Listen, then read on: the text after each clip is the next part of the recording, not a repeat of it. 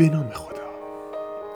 با سلام، امید دارم حالتان خوب و همیشه شاد باشید.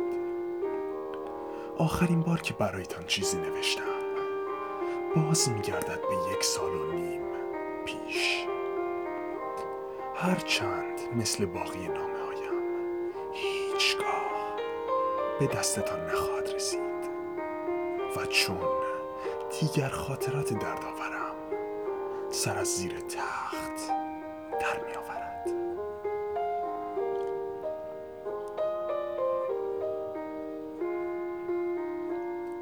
چند باری برایتان نامه نوشتم، اما امان از این اتفاق شومه گریبانگیر.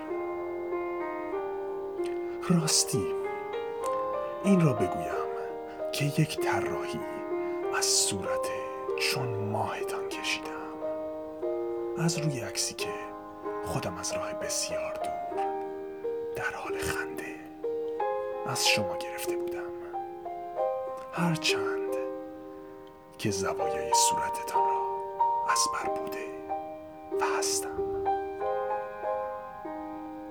برایتان غاب هم کرده بودم، راستش را بخواهید روی تحویلش را به شما نداشت یا ندارم.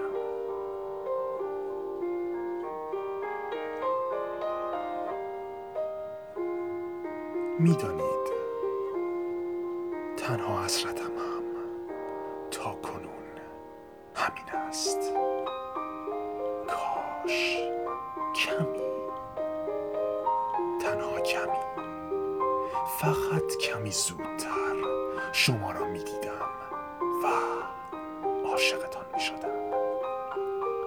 شاید از کودکی یکدیگر را می دیدیم و در همان نگاه اول باز عاشقتان می شدم.